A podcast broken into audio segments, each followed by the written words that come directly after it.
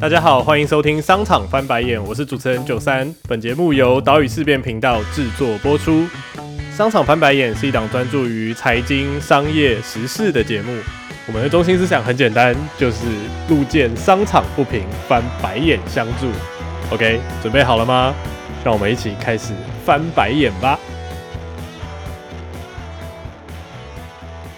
嗨，大家好，好久不见，不晓得各位过得都还好吗？我是主持人九三，对，休息了很长的一段时间哈。那今天这一集呢，算是一个商场插播，对，它还不是一个正规的集数。我为什么会想要录这集节目呢？主要就是因为从二月开始哈，有很多的 podcaster、YouTuber 或者是网红，他们都收到了有一个 app 的邀请嘛，叫做 Clubhouse。那我也刚好有机会在这几天。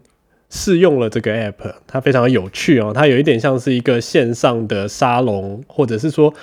迷你的广播电台的感觉。然后这几天有各式各样的 room，就是它上面各式各样的房间在进行，那很多不同的主题在上面，同时让大家可以彼此交流啊，然后参与讨论。所以这个东西太有趣了，让我忍不住开始录了这一集的 podcast。那我们这一集的标题呢，就是大人们的社交狂欢。Clubhouse 有机会变成成人版的抖音吗？那为什么下这个标题呢？主要就是因为在开始用这个 app 以后，我观察到一个很有趣的现象，就是这个 app 基本上只在成人之间流窜。也就是说，呃，到目前为止，我没有看到任何的学生族群，或者是可能是我自己身边的学生族群，他们有开始对这项产品产生兴趣。那反而都是。年纪跟我差不多，大概三十二三十岁以上，然后开始在工作，甚至可能工作很长一段时间的人都投入了这个社交软体当中。对，很有趣的一个现象哦。因为通常这类社交软体它开始爆红的契机，通常都是反过来的，是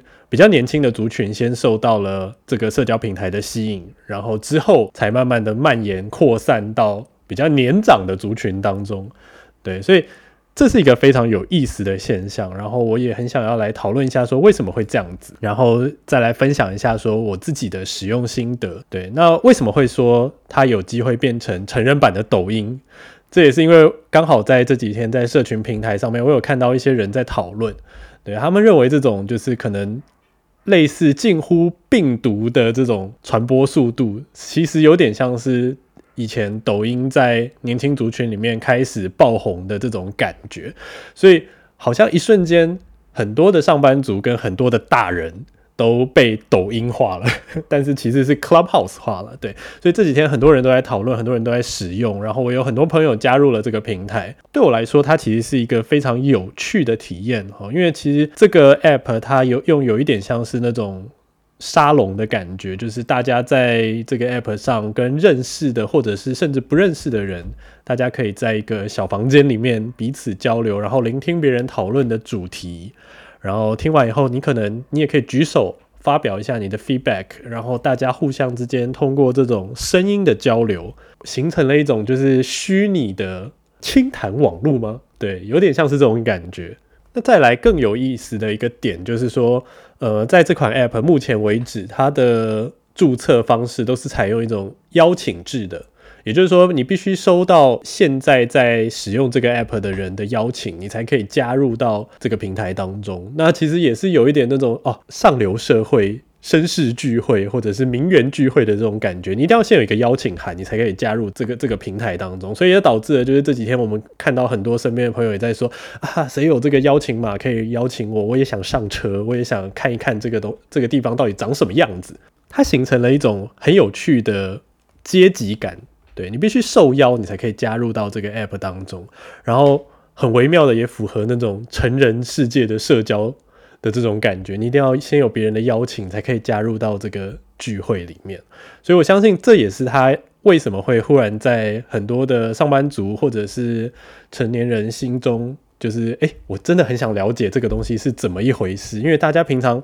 那种真实的那种 club，你没有机会去体验，但是这种虚拟的 club，我总有机会可以加入看一下，到底大家在搞什么花样吧。那进入了这个 app 当中以后呢，它其实是一个相当单纯的界面哦。你可以看到说，诶，现在有哪些正在进行讨论对话的房间，然后呢，你也可以选择自己开始一个新的房间来去邀请别人，或者是开放让所有在线上可能看得到这个房间的人去加入一场对话。你就可以设定哦，例如说哦，可以设定说，像现在我看到记者政治不正确群，对他可能是一群记记者们在讨论的一个 room，然后也有看到说啊，老板跟翁立友们就是可能在讨论最近这个性骚扰事件的这个议题的讨论群。你加入了以后。你可能如果是你自己开的话，你就是可以当主要的发言者，那你也可以举手加入别人的对话当中，所以它其实形成了一个很有趣的这种互动机制，大家都有一点机会去讲上一些话，然后来发表自己的观点。那更多时候，你可以听到各式各样的人在上面去阐述不同的议题，分享各自的经验，甚至是辩论啊，然后探讨各自观点的差异等等的。对，那我觉得在这几天使用下来呢，最珍贵的一点其实是它让我接触到很多平时同温层外的人，也就是说，例如说我前几天可能看到了呃戏谷的创业者群，然后或者是在戏谷工作的台湾人发起的群，然后进去里面可以听到很多诶这些人科技大佬或者是这些在海外工作的人，他们分享各自的经验，然后也有看到说有中国的朋友在讨论说诶。是不是应该回中国去找工作？那也有看到一个很有意思的群，是说他二零一九年做过最正确的决定，就是去环游世界。然后里面就是在分享彼此在二零一九年的这种旅游的经验，也很有意思。是像现在可能每天早上有些人会开了一个这种晨间新闻的分享群。里面就会开始做一些每天新闻的 summary，然后大家会讨论各自一些感兴趣的议题。这真的比较接近那种以前大家去参加可能座谈会，或者是那种名人之间的那种经验分享会的一种感觉。那在刚开始的前几天的时候，可能因为比较多是属于那种呃 YouTuber 或者是各式网红。然后行销人员会最先开始投入到这个平台当中。那接下来几天开始陆陆续续的有其他领域的人加入以后，在里面的这个议题啊变得越来越丰富，甚至像前几天可能有这种皮卡丘群，里面就是各种人在上面用自己的声音皮卡丘皮卡丘这样在叫，大家开始寻找这个平台各式各样。潜在的可能性，我觉得它有点像是瞬间开放了一个虚拟的声音对话空间给大家。因为像传统 podcast 或是 YouTube，它其实都是比较偏单向的，就是大家的声音啊、影像的媒介都是单向的传输，比较少对话。那一般这个对话可能是在像 Skype 或者是在 Zoom 这种 meeting 的这种 app 当中，那它并没有很普及的被纳入一个。有秩序的社交平台或社交 App 当中，那再来呢，在 Clubhouse 里面，它其实被鼓励的是所谓的实名制，也就是说，在你注册这个 App 的时候，它其实非常鼓励你去使用真实的姓名，然后去揭露你真实的身份，然后所有人也都必须一定要透过电话号码去进行注册，所有的邀请码也都透过电话号码去进行发送传递，所以它其实在建立的是一个。比较接近真实的一个社交平台的感觉，不鼓励大家用一个虚拟的身份在上面去进行对话，所以相对之下呢，我们在上面听到的东西感觉具有更高的真实度。例如说，像今天晚上刚结束的是百灵果，他们有开放一个新疆跟个西藏的这个讨论群，然后里面就有非常多的维吾尔族的人在上面分享自己的经验，然后甚至有在澳洲 ABC 的记者。在分享说他们当时候是怎么去采访，然后怎么去揭露新疆这个强迫劳役的这个报道，这些分享都非常的具有真实感哦，因为你你在上面你听到的都是活生生的人在诉说他们自己的这个故事，所以大家在听到这样透过声音传达故事的时候，其实会有非常深的这种同理感，就是感同身受的感觉。前面提到的这些都算是 Clubhouse 的优势，也就是它吸引人的地方，它爆红的原因。但相对来说呢，这些也有可能算是它的缺点哦。因为其实很多人都讨论到了 Clubhouse 它隐私性上面的问题，因为你一定必须揭露你的真实的身份。然后再来呢，因为它是属于这种声音社交的平台，所以势必大家必须花很多的时间在这个对话上面，而且尤其声音其实通常资讯的密度是比较低的。所以常常一个房间的对话会持续很长很长的一段时间。那在现在它的这个 App 热度还高的时候，大家可能还愿意一天投入比较多的时间在这上面。但之后当大家慢慢的习惯了这种模式以后，它的热度或者是大家讨论的这个热情还有没有办法延续，我觉得是一个很大的问题。但必须承认的是，哈，Clubhouse 它其实在这种大家注意力已经非常稀缺的。现况之下，它其实还是提供了一种不可取代的体验哦。也就是说，这种人与人之间透过声音有一种零距离在分享、在社交的感受，在台湾大家可能还没有那么大的感觉哦。那我们其实有些朋友在上面讨论的时候，分享到说，对于在国外的用户，他们应该会有很深很深的感触，因为现在国外疫情比较严重的状况之下，有一个虚拟的平台可以给大家去体验这种相当于真实对话。社交的这种经验其实是非常难能可贵的哈。那像这种爆红的 App，它难免都会有一些争议嘛，就很像我前面说到，有些人就开始在说哦，它是不是一个大人版的抖音？然后好巧不巧的，刚好 Clubhouse 使用的这个背后的声音的技术，